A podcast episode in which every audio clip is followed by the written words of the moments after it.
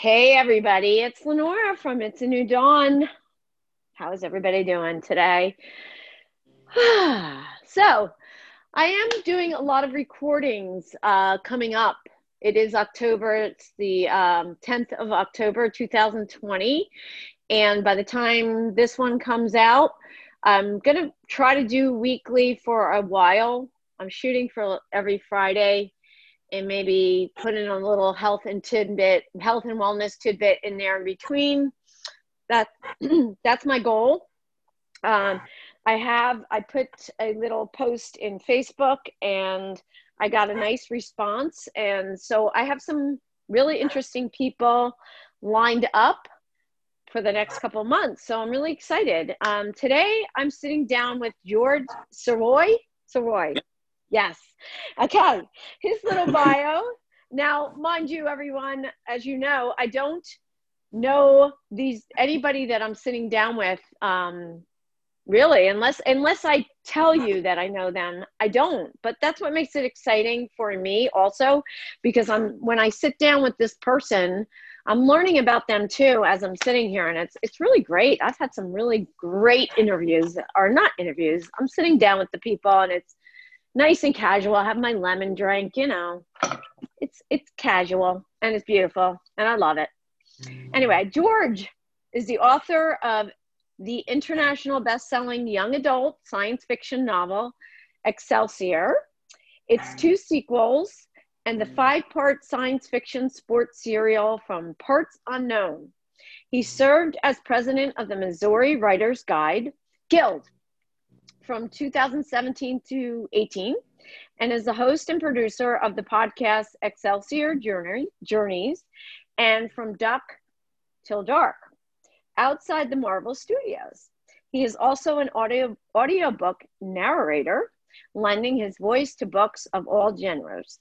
A New Yorker since birth, George now lives in St. Louis, Missouri with his wife and daughter, and I'm very excited to talk with him because there are other parts to this story. So I'm excited to hear from you. So I'm going to turn the camera over to you, George. Take it away. All right. Well, thank first of all, thank you so much for having me. It's a real pleasure to be here. Um, I am very honored that, uh, that you asked me to be a guest here.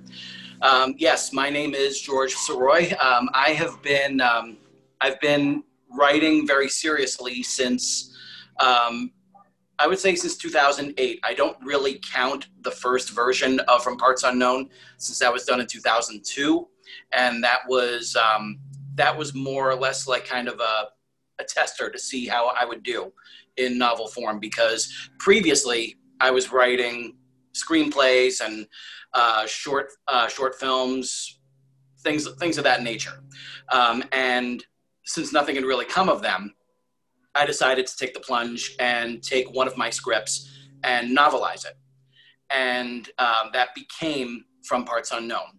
And um, that's it's a, it's a story that's very you know kind of near and dear to me, especially since I had gotten the rights back to it in 2011 from the printer that I worked with, iUniverse. And uh, thankfully, they were fine with giving me the rights back because it wasn't a big seller anyway. And um, it uh, when I looked through that, I realized that I didn't like it anymore. And so I spent several years basically just writing it from start to finish. And it became this much larger story, almost three times its, its original length. And it became so huge that I decided to turn it into a five part serial to make it a little bit more palatable because it is a very niche kind of story. Um, and uh, the other the other books that I've written um, so far are Excelsior, which uh, was originally written in 2000. Originally, the first draft was written in 2008. The first edition was released in 2010. Um, that was a self-published version. It got picked up by a small press here in St. Louis in 2013. And then when that small press went out of business, another small press picked it up and uh, they went through another round of editing with me and they relaunched a third edition in 2017, which I am immensely proud of. And that is, I can safely say, is the best that that story is going to be. Um, and I also spent five years working on its sequel, Ever Upward, Part Two in the Excelsior Journey. And I am working on part three now, uh, which is called Greater Glory, part three in the Excelsior journey. Uh, the first treatment slash outline slash draft, it's a, it's a whole mishmash of it, uh, was written uh, this past year. And I am going to be using National Novel Writing Month to bulk it up to an actual draft that I can work with, that my publisher will hopefully be pleased with. Um, mm. So, and um, in 2000, uh, in 2011, after living in New York for about 17 years, um, my wife and I decided that we were going to make the move from New York to St. Louis. Uh, St. Louis is where she's from, and we knew that we were we would need to be around family if we were going to start a family of our own. And um, because my family was about the closest family member was almost two hours away, and so um, so we decided to make this move. And it, at first, I was not happy.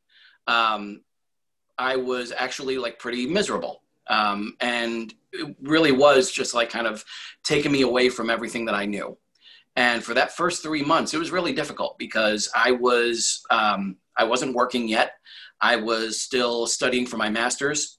I was um, just doing some work from home, from uh, um, you can say home. My mother-in-law let us live there for a couple of years, and until we got ourselves situated. And it, you know, the first three months, it was really hard. Um, being in that brand new environment, not knowing anyone. Um, I'd gone through that before in uh, 88 when I was about 12 years old, and my mother, my sister, and I moved from New York to Richmond, Virginia those first four years were horrible for me because I my self confidence was in the toilet. Um, it took a while for me to really kind of you know get myself out of there and really find my niche, find my real calling at that time. Um, but uh, here in 2011, it was it was it was the same thing, but at the same time, it was just it was just me and my wife, and my wife was very familiar with her surroundings, and I was not. I wasn't even driving yet. Um, and it was it was just bad. And um, and why I still were, why weren't you driving? Um, I tried driving when I was uh, when I was a sophomore in high school. I could not get used to it. I could not get the hang of it, and I knew that eventually I was going to go to college in New York City. So a car was going to be a secondary need. I wasn't gonna. It wasn't going to be necessary for me to get around. And so from that whole time, you know, like I just decided I wasn't going to drive. I was going to get myself around however I needed to for the next couple of years. Um, but once I was in New York, then I then the world was open to me. I could go anywhere I wanted, either by walking, by bus, by subway, whatever. And it was amazing. It was an amazing experience being able to basically just go where I wanted at that time, um, mm-hmm. especially during my junior year in college when I got when I got a job and started really bringing in some income that I could really work, you know, use to get myself around. So, mm-hmm. um, well, my my sister never got her license. She lives in uh, upstate New York, Saranac okay. Lake. She's walked every. She's almost seventy. You know, she's never cared about it. Yeah. I give her a lot of credit. I love mm-hmm. it. And yeah. and what were you getting your master's in? I was going for um, I was going for uh, master. Uh, it's a master of arts in communication. Oh, okay. Yeah, and uh, thankfully, um, 2012 is where things really, you know, started to open up a little bit because actually I, I need to back up a little bit because November of 2011, during the time that I, during one specific day when I was so miserable, um, I was just at the bottom. I felt like I had hit rock bottom in terms of my mood, in terms of my thoughts, like everything. I just, I didn't like who I was. I wasn't happy at all. And that it just turned out that that night, that was when my wife gets the idea that we were going to go dancing. And when we went, she had we had gone to to do a um, to do some West Coast swing. She knew a West Coast swing club. She had been doing it for at that time for you know since she was a little kid, and she tried to get me into it while we were in in uh, New York City, and I just it, it didn't click. It wasn't I wasn't able to make it happen. Even like watching instructional DVDs and getting, you know, wanting to be involved in it. You know, it's something that she really loved and I really wanted to get it, but for some reason it just wasn't sinking in. So I knew the cadence, the walk, walk, triple step, triple step, but that was all I knew. So other people that I that uh, that were part of that club, they got me out on the dance floor, and all they wanted me to do was just feel the music, not do any moves, and just do the cadence. And it felt like it kind of shook something loose because the very next week I took my first official lesson, and that's when everything really stuck. Stuck all of a sudden, like I was hooked, and I was thrilled because all of a sudden we had something that I could that I could do, that I could you know that we can make it into a Friday night thing, and we did for quite a while um, and that really that opened things up for me a lot. Um, I was able to meet a lot more people, and all of a sudden, um, I felt like I was part of a community. And then it was uh, the, the next year or so. That's when I realized that there was a thing called the Missouri Writers Guild, and at that time, I had the um, I had the 2002 edition of From Parts Unknown, and I had the self-published version of Excelsior. And could I ask you? Could I ask you what the Parts Unknown book was about? Oh yeah, absolutely. In fact, I'm I'm uh, wearing a shirt that's actually um, promoting the main company that's that's at the center of it, the GCL or the Gladiatorial Combat League. Um, they are the last remaining sport in America, and it is um, it's all about a young man who wants to provide for his wife and child by being a part of the GCL roster he has no idea how corrupt the GCL is behind the scenes. He has no idea that it's being used as a government tool to, of distraction. So that way, everyone can basically just kind of focus on that while the government goes about its business.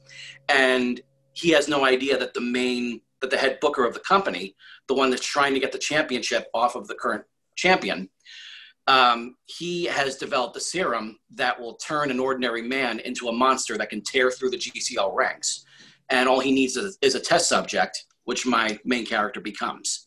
And it becomes a battle for him to hold on to whatever humanity he has left in a sport that is losing its humanity as it goes. Um, so, yeah. And the funny thing is, is the government part of it wasn't even a factor until I had gotten the rights back from the novel, and that's when I realized what I could really do with with this company and with this story, um, and really you know see where where it leads me. And it led me into some really good places because I'm really really proud of what it became. That's great. Congratulations yeah. with that one. Thank you. Very good. Okay, I'm sorry I interrupted you. And then yeah. you learned about the Missouri Writers Guild. Yes, and uh, I did some digging and I wound up um, submitting Excelsior to a um, to a small press that was based out of St. Louis, and they were looking for some new material. And I felt that by that point, I felt like I'd kind of hit the ceiling when it came to Excelsior.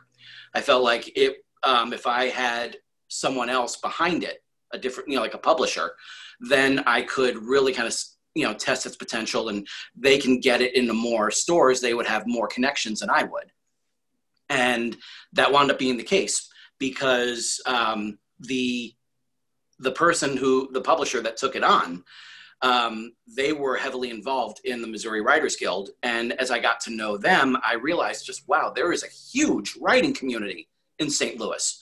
And that's when things really opened up especially in 2013 because that was when we moved into that was when i was i was working re- um, regularly. I'd gotten my my degree the year before. I'd gotten a job and a really well-paying job one that we could that would allow us to actually put money down on a lot to have a house built. Mm-hmm. Then all of a sudden things really opened up because all of a sudden like the confidence is flowing and all and I'm working and I'm contributing and I'm dancing. By that point, I had actually won um, uh, placed in two competitions for West Coast Swing, and all of a sudden I was teaching beginners at that point and I was I was writing more because I was able to get things going not only with the sequel for Excelsior, but I was also I was still working on From Parts Unknown, and I was able to get um, get a second edition of Excelsior up and running for this new publisher, and got a new cover design and everything, and it just felt like things were really going well. Um, that sounds like a great year. It really was. It really, really was. 2013 was very good. Um, between like I would say the end of 2012, like August 2012 through all of 2013 was fabulous. Was and absolutely. I feel, I feel I feel like a butt is coming on. Well, and as as things, you know, there there are ebbs and flows, you know, and um, even though I had um, in 2015 things were still going well for me physically. I actually lost a, a, lot of weight in 2015, was feeling a lot better about myself. And um, I had even gotten to uh, do some speaking at a, um, at a couple of schools for Excelsior and got to talk about writing to little kids, to elementary school kids. And it was just a great experience. It was a, around what, what were you time. talking to the kids about? Writing or? I was talking to them about how Excelsior came about. Uh, excuse me. I was talking to them about how Excelsior came about because um, what I had, uh, what Excelsior is, and I can go into the main story later on, but it was a character that I created back in 1992. And it's based out of, it's part of a universe that I created back in 1985 when I was in fourth grade. So here I am speaking to students around that same grade and letting them know hey, those ideas that you have, they may seem juvenile at first, and they were for me. Um, I was able to do basically just box sketches. You know, that was pretty much like as as as far as my artistic skills could take me, um, which they still are. And um, but at the same time, like I was working on those because I knew I had something with them. And then in 1992, the character Excelsior came about, and that's when things really took off with that. And I knew, really knew I had something there. And my English teacher in, in uh, high school knew I had something there and was actually encouraging me to continue on with it. So it's something that I never forgot. Um, and I even took a scene that was that was played out of real life and put that in the first Excelsior book. You're very um, lucky about that too, that you had a teacher that was yeah. um, positive for you. Yeah, that was like fourth grade. Yeah, that was. Fourth it started out in fourth grade, and then um, and then it was in twelfth grade when I was a senior in high school. That's when that specific English teacher read um, read some of our journal entries because we were all required to keep a journal and then turn it in every week and she gets to look through it and see what what we're thinking about. And we get to write about whatever we wanted. And i was talking about those characters and i was just kind of mulling over what i was going to do with them. You know what um, what kind of potential did they have? Would this be something worth continuing? And then she wanted to know the details about that world. So i'm like okay and i filled page after page of the whole story of everything that as it was at the time and a lot of details on excelsior. And she you're very lucky. You're very lucky that you had a teacher that believed in you honestly because yeah. right? Yeah. words can be so powerful. Oh yeah. Like yeah. one sentence from that teacher like mm-hmm. you know what? George you have tremendous potential don't ever give up on your dream. Just exactly. that one sentence could have changed she did more direction. She did more than just talk because the scene that's in that's in Excelsior in the first book, um, my main character is taking a look at his current grade, and at that point, if you got an 85 or above, then you were exempt from taking the final exam. And so when this was what from real life because I went up to the desk I looked down at my grade and it was an 83. And she looked at me and just said, I don't really want to give you the, the, the final. So let's call this a little Excelsior extra credit and added two points to my final score. Good job. Boom. All of a sudden. And the funny thing and is, you know what? I, you did something. She didn't just yeah. give it to you. Right. You know, it wasn't right, exactly. like a freebie. And even better was my mother was always getting on my case about those stupid characters that you know that I was filling my notebooks with, and then I got to go home that day and tell them and tell my mother that the that those stupid characters just bailed me out of a final exam. So right, right, it right, was right. Mm-hmm. It was an amazing feeling, and mm-hmm. it was mm-hmm. that first real time that I realized that hey, I have something here, and at that time though, you know, like things you know, as as I said, you know, like things ebb and flow, and there's always something that you're fighting off. And for me, that thing is something that I didn't even know was a thing until a few years ago, and that's called imposter syndrome. And this is where you know you told me about this during our yeah. little discussion before we, when I before I sat down with you. Yeah. I'm very interested in this. So go ahead. Yeah. Never heard of it. Imposter syndrome is the feeling that you get when um, you are so convinced that someone is going to basically tell on you and tell the world that you're a fraud, that you don't deserve what you have, and it's only a matter of time before it all goes away. And that feeling has stayed in me for quite some time. And when I really got involved in the writing community, not just in St. Louis, but also throughout the state of Missouri, because um, in 2016, the, uh, the Missouri Writers Guild elected me to be the vice president slash conference chair. I had never chaired a conference before. I had never held that kind of office before. And it just so happened that that particular conference I was not there for. So I didn't know that all this was happening until I started seeing a couple of notes on my Facebook page saying congratulations. I was like, for what? And what happened was my publisher, who at that time was the president of the Missouri Writers Guild, I said to her, since she was getting ready for that conference, if there's anything I can do to help the board, let me know. Famous last words, because uh, she said, she sends me a, an email that night saying, Congrats, Mr. VP. And all of a sudden, I found myself on a whole different kind of journey that I did not, did not for the life of me expect. And it's one of those things where, it's one of those moments where somebody kind of like taps you on the shoulder and says, You're worthy, you can do this. If I didn't think you can do it, you wouldn't be doing it. Mm-hmm. And mm-hmm. that's happened to me several times throughout my life. Um, that happened to me in, uh, in English class uh, my senior year. It happened to me in drama class that senior year when my, uh, my drama teacher uh, named me to be to get the faculty medallion for drama on the during our uh, the year that we graduated. Because uh, mm. everyone gets the outstanding achievement you know like noted over at our school. But if you're a senior you get a nice medal. And i was given that medal and nobody thought that it was going to be me getting it. Um, they all you know were thinking about different names different types of people and everything different classmates. And they were throwing one name after another. No one mentioned me and mm-hmm. so it was it was an amazing feeling getting that sort of validation. And those types of val- those moments of validation it's like getting the star in super mario brothers. All of a sudden mm-hmm. you're just like zooming through everything. You don't feel like anything can touch you. But like the star in super mario brothers it fades and then you go back to regular.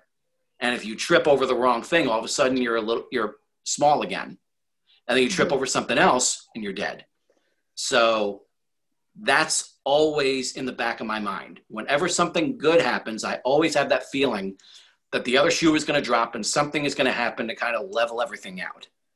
Well, um, George, a lot of people feel that way though. Oh yeah. I mean, a lot oh, of, I've always, I've felt that I, I feel like that comes from uh, nurture versus nature, you know, our upbringing and also yeah. what's happening to us as we grow up. But um, so what's the difference between like imposter syndrome and like being like I felt like that, mm-hmm. you know, like the ball's gonna drop, or I feel like sometimes I feel like oh my god, people are gonna think I'm a fake. Um, well, that, and it, it, it ebbs and what... flows. It, it, ebbs and yeah. flows, and it goes away. But what well, I've never heard of that label. Yeah, that is that's very much of what what it is, and um, that sort of feeling of you don't deserve this you know that is something that it's it is it turns out i had no idea how common that was especially with people that are creative, because we are always, you and me, well, just I'm like not that creative. Here. But you're creating something here. You're creating something here. You're creating an environment where people can share their stories. It's very, it's wonderfully therapeutic, and it's going to be something that I believe will help a whole lot of whole lot of people. Well, and, it has, it has, George. But I never, exactly. you know what? I thank you for that because I really, and and you know what? I am creative with. Yes. I said this yet uh, yeah. when I did my last podcast yesterday or the day before, whatever it was, with my um, putting training things together for people. I'm a personal mm-hmm. trainer. My yoga. Yeah. I teach yoga, um, mm-hmm. and I never really thought this as being creative yeah. But you just brought light to it because it has already helped a lot of people. I've had yeah. a lot of direct messages, a lot of people, and it's warmed my heart. So thank you for that. Yes. Yeah. Okay. And right and rightfully so. So I mean that's it's something that is very common with with a lot of us with you know with all different types of creative forces really because I mean it's not just being an author for me it's also being a podcaster as well and you know, just getting that sort of feeling, like just doing something, putting something out there. You're stepping out into into the spotlight and saying, "I matter. What I have, what I am giving to you, is of importance." And when you have imposter syndrome and anxiety, and just really being really down on yourself and very self-effacing, you know, it's it's like you're basically standing in the spotlight saying, you know, like, I matter, what I do has value, but not much. Hmm. Yeah. You know what, George? You, you're really bringing some, this lightning bulb in my head because, you know, pretty much inevitably before I ever, before I record a podcast, it may seem like maybe to some nothing, uh, yeah. but this is really stepping out of my comfort zone. Mm-hmm. Extremely. I, I am outgoing, but I am an introvert also. Yeah.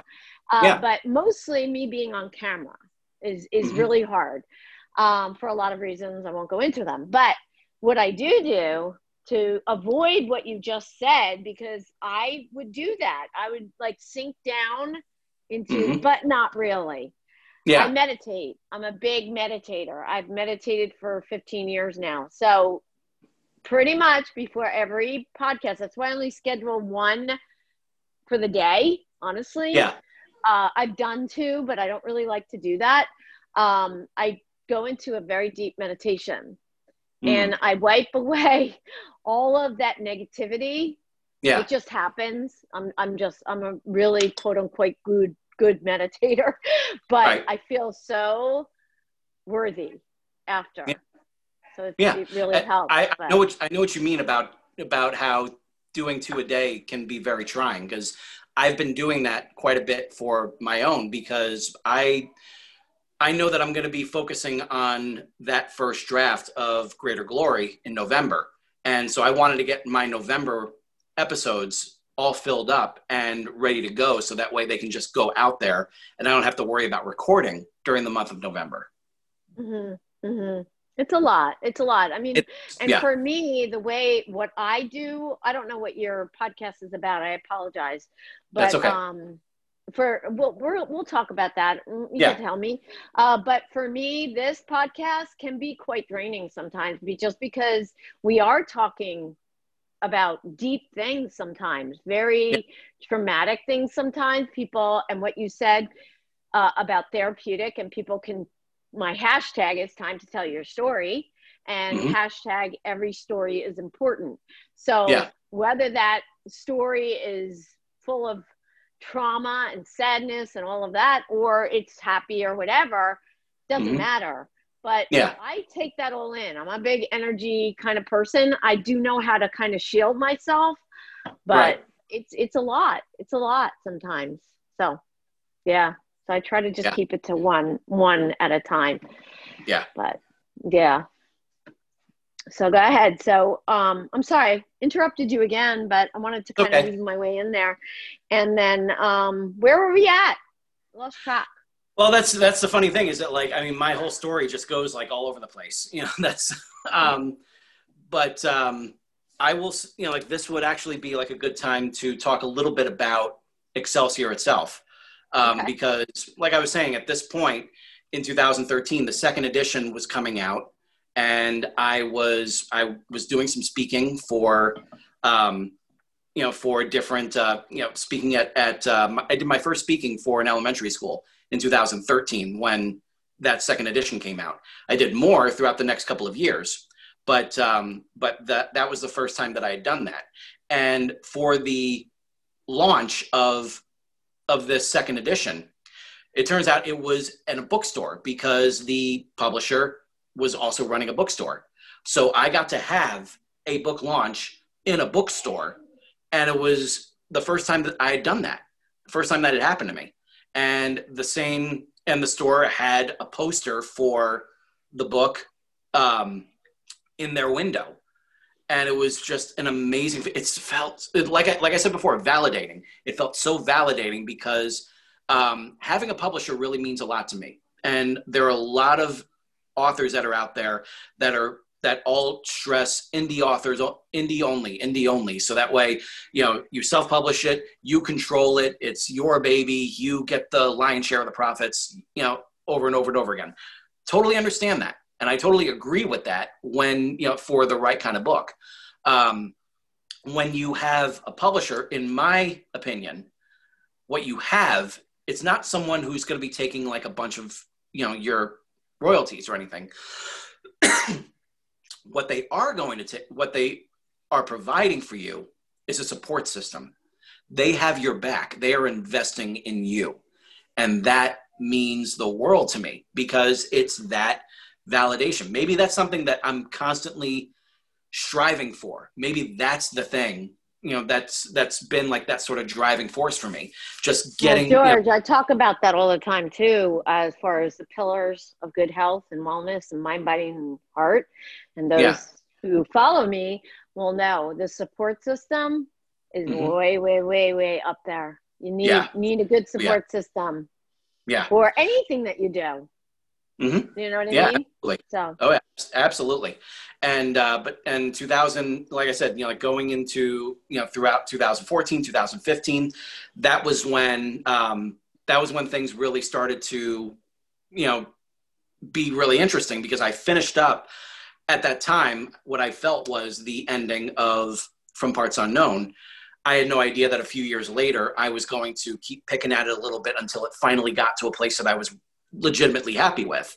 Um, but it was uh, that was definitely an interesting point. You know, time at that at in 2015, dropped uh, you know like a bunch of weight, started feeling better about myself physically, and even got bumped up to a higher level in West Coast Swing. So now I was competing in a novice stage instead of newcomer, mm-hmm. and that was incredibly validating as well because that was it wasn't me who said, okay, I'm going to, I'm going to try novice.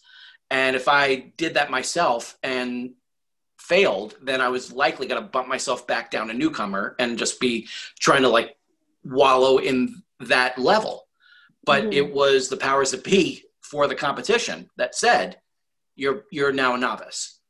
And so again, you know, keeping that theme going, validation you know like somebody you know somebody else the powers that be and everything they said you are you are now in a place where you can dance novice mm-hmm. and I'm still there you know uh, novice is a very difficult group to get out of because it's so packed with people mm-hmm. um, and i haven't really done much dancing in the past couple of years because of you know a lot of different life getting in the way obviously covid is you know what it is and um, so obviously dancing is out. um, mm-hmm.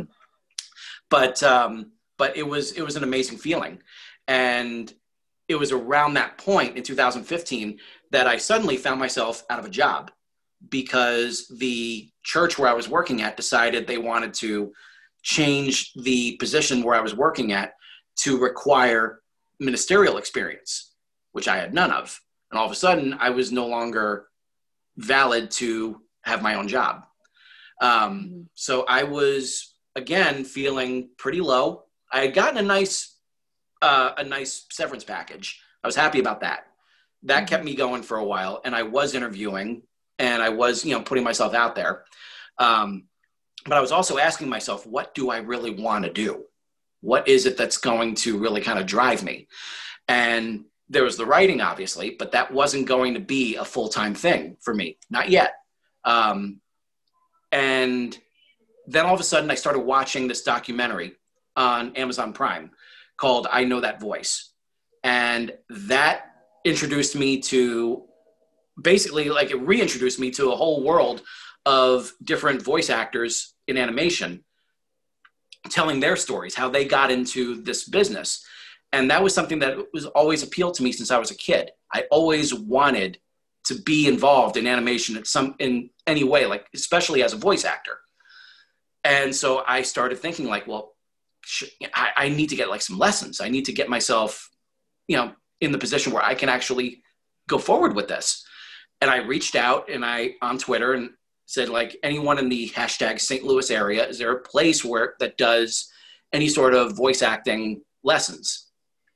And someone responded to me and mentioned Clayton Studios, which was a studio that I had driven past all the time when I was um, when I was working. Mm-hmm. And also, just a, just a quick note: 2014, I got my driver's license, and all of a sudden, here I am actually driving. It's there. All that fear that I felt gone. It mm-hmm. it complete it went completely gone when I drove the first time on my own. All of a sudden, mm-hmm. it was just like I get the appeal. All of a sudden, mm-hmm. I get it, and it became something wonderful for me. It became so mm-hmm. freeing, and mm-hmm. um, so in 2015, you know, things were you know, like I said, losing weight, feeling good about myself, unemployed, but getting myself out there a little bit more, and then all of a sudden, here is this potential opportunity to take these kinds of lessons. I reached out to them and, and asked them what the details are. They gave me the price, was not cheap. Um, so I reached out to all my writer friends on social media and said, I will narrate 500 words for you for $10, 1,000 words for $20. Mm-hmm. And you can take that MP3, you can do whatever you want with it as a promotional tool. And with that, I was able to build up enough money to pay for those classes. Mm, um, nice. Yeah. And so, yeah. So then all of a sudden, so all of a sudden you throw that in. Now all of a sudden, you know, going through the lessons, getting my demos and everything, all of a sudden voice acting. And then um, studio gets built downstairs in our, in our home um, by my father-in-law who did a terrific job with it. All of a sudden, boom. Now I'm starting to get into audiobook narrating because I pitched that idea to my publisher and mm-hmm. said, Can I narrate the first chapter of Excelsior? She gave me the green light. I went ahead and did it. And then she came back saying, I love it. Go for it. And so I got to narrate my own audiobook. And mm-hmm. that's become a thing now. So it's kind of weird. You know, like it's one of those things where one opportunity kind of like led to another, then led to another because it mm-hmm. was being an author, sticking with it, that opened me up to the, the Missouri Writers Guild and the St. Louis writing community. Then all of a sudden, um, then all of a sudden it wound up being voice acting, and then taking the voice acting, working it into audiobook narrating. So now author, audiobook narrator, that's together. Mm-hmm. Then it was what do what else do I want to do? And then that's when around that time I, I was podcasting with a friend, and I realized that I wanted to kind of start my own show and that became Excelsior Journeys because that started out very simply. It was me looking through all my friends on social media and seeing, wow, I know a lot of talented people. They need to be on podcasts. They need to get themselves out there. They need to let the world know what they can do. And then after a couple of months, it was they need to be on my show so they so I can tell them what you know everyone what they can do. Mm-hmm. And that became um, Excelsior Journeys, and that was that was uh, that that was my friend that I podcasted with, looking at my banner, seeing the, the phrase "the Excelsior Journey," and said, "Like, well, what about that?" I was like, "Yeah," and just put an S on there, Excelsior Journeys, and it hmm. became hmm. like, and that became a thing. And so I'm now that sure there's nobody else who has that. Yeah, yeah. in podcasting land, how long yeah. have you have you had this podcast? I've I started it in, in October 2018. I took a hiatus from it um, during big chunk of 2019 to 2020 because we are moving into a new house. Um, this is our second home that we're in now, and it's a much bigger home. I have my own office. I can claim it as my own. I can decorate it however I wanted. Um, which explains the you know all the clutter and stuff like on top of those shelves there mm-hmm. but um but it also we're right outside my recording studio right here and so that's where the show is done that's where my audiobook narrating is done and um and so i decided in may of 2020 during this whole you know chaos with uh you know with covid that i was gonna i was gonna revisit the show i was gonna get it back up and running and I wound up doing a whole lot with that because all, because the confidence of doing the show opened me up to reaching out to other people that I did not expect to be a part of the show. I did not expect to spend two hours talking with the screenwriter of Transformers the movie, and I didn't expect to talk to uh, with uh, for an hour and a half to with one of my favorite voice actors, Neil Ross. I did not expect that the that the composer of the score for Rocky Four and Transformers the movie would be coming on my show, but he's going to be there in December. So it's like it's it's it's one of those things where you just don't want to question. You just want to like you want to nod, you want to smile, you want to accept the fact that they want to be on your show for a reason. And so then, are you accepting that? Are you accepting that with the imposter syndrome? Is that at bay now? It's like it's it's definitely held off. Um, mm-hmm. There will be times when it springs up.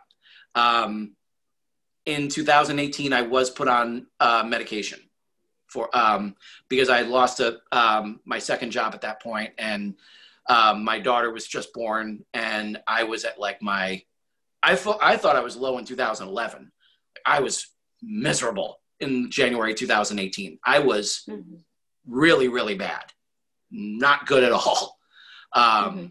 I just felt lost, and mm-hmm. that medication definitely it didn't like you know push me up, but it propped me up, mm-hmm. you know, mm-hmm. and it basically just kind of like I don't want to say nudged me, but it definitely kind of like it kept me from staying on the floor. Okay. Well, that's a good thing. Yeah. That's a good thing. You know, yeah. medication isn't for everybody uh, just like what I do for myself, as far as my quote unquote medic- medication is everything that I do mm-hmm. To keep me sane is my, yeah. you know, meditation, my yoga, my food, my exercise, my walking in nature, water, good sleep. You know, it's a lot. It, yep. it, and I have to keep up on it. So it's the same kind of thing. I mean, we all have mm-hmm. our thing, you know. As you were talking about your hiatus. I did the same thing. I mean, I have only had 10 episodes that I did strictly health and wellness um, year and a half ago. Then I took a hiatus, and then uh, COVID happened. And then I was a guest on another person's podcast strictly for I'm an RN holistic health coach.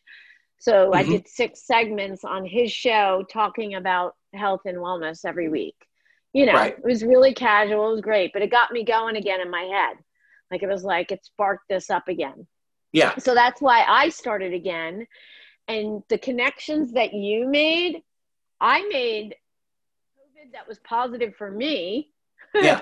is that i have made so many awesome connections with people on the podcast, on TikTok, on, you know, mm-hmm. like just I formed a platform on TikTok since COVID. Never thought I yep. would ever do that, but it's mm-hmm. been a very nice, supportive community. Um, yes. So, you know, I look at, I'm, I try to look at that glass half full with this whole thing going around and mm-hmm. you saying those connections. I try not to question them either. I yeah. just, I just like am so grateful for them. Absolutely. You know? Yeah. Yeah. Um, yeah, I like I said, I did not expect it. You know, I but at the same time, I didn't expect that I would have the nerve to actually reach out to these people. Um, it just so happened that one of my uh, one of my friends, one of my writing friends that I knew just on social media, um, I invited him to come on the show as like a last minute thing, and it was one of my best interviews. I felt like everything was relaxed. I was giving him the right questions. I was, you know, feeding him some really good material and everything, and he was feeding me some amazing material. And he started talking to me after the show about some connections that he had. One of them was with Gilbert Adler, who is a who was a producer on Tales from the Crypt. And mm-hmm. all of a sudden, few weeks later, he's on my show. Mm-hmm. And he's talking to me for two hours. And and it was mm. just an amazing experience. And it was so much fun getting to talk to him. I never thought that I would have that. But I know. George, listen, you're worthy. And I've gotten all these people from Facebook, and I purposely do not study them. Mm-hmm. I do not go into their what they're doing because I get intimidated. Mm-hmm. And I'm like, why? You know, why are they coming on my show? I don't understand. Uh, that's why I put on Facebook, you know, you guys make sure you look at my YouTube channel first so people can yep. see that I'm just this gal mm-hmm. sitting here and you know with not the best lighting and not the best sound system and not the best camera, but just doing something because I want to do something from my heart. And mm-hmm. those are the people that responded back to me. And then I was like, all right, this is good enough. I'll get mm-hmm. a little short little bio Yep. This way, I honestly don't know these people, and I'm glad because I would be like too nervous, too intimidated. So don't even question it. You're worthy, and yep. I'm worthy. There you are. It's all good. It's all yep. good. It is. Mm-hmm. It really is. So where are you now? Let's let's like I try not to go longer than an hour because people unfortunately attention span is not that great oh, yeah. um, so i want to know where you are now i want to know last words of wisdom anything you want to share with the audience before we part uh, you know those things before we okay well um, like i said right now i am uh, ready to start the next draft of greater glory part three in the excelsior journey um, i am nearing episode 60 on the Excelsior Journeys podcast. Um, I have narrated over 10 audiobooks. Um, I'm actually narrating uh, the fourth one that I'm doing for one of my clients. Um, and, you know, it's been just a real pleasure working with him. Um, and it's, it's been, and I'm, I'm also in the process of, of um, applying to be a TEDx speaker, which I never thought that I was going to have awesome. the nerve to try that. Wow, uh, I would love to do that, George. Tell yeah. my story like on the stage there, but I don't. Maybe in my next life, I don't know. I, hey, I you know like I already put out I I put out an application um, back in you know back at, at the at the end of 2019, and they they didn't have a space for me, um, but it was it, it was very encouraging because my first application, my first time around, um, he they responded back to me and said, "Do you think you can kind of like tinker it with it to make it a little bit more personal? You know, we want to hear more of your story." And again, that validation feeling because all of a sudden they're not just blowing me off. They want to hear more and they want to hear more of me. Mm-hmm. So that was just like yes i will i will do this and so i wasn't able to get in the first time i am not sure what the future holds for tedx now that um, now that covid is what it is um, i hope that it still goes back to its regular format and just adds in the elements of social distancing and wearing masks and everyone being safe um, because having the opportunity to step out on that stage to tell my story i mean that's that right there i mean like it's kind of like uh, the movie the king's speech how that the last the climax of that movie is the speech given by the king. And it was it's an it's an amazing moment because and that's what this would be you know really if it were if my life were a film that would be its climax getting mm-hmm. getting to do something like that. Mm-hmm.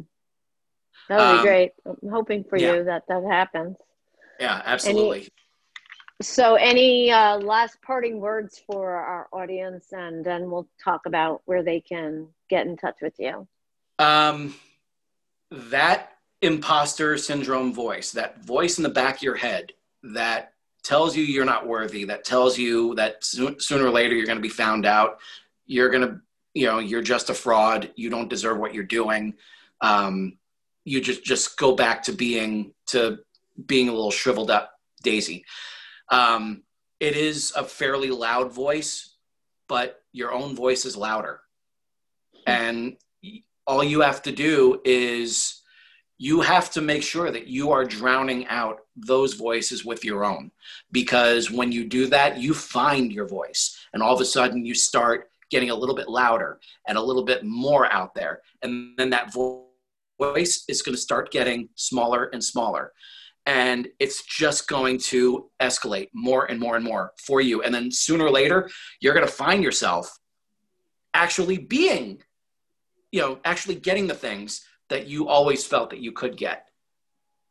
I love it. That's awesome. That was great parting words.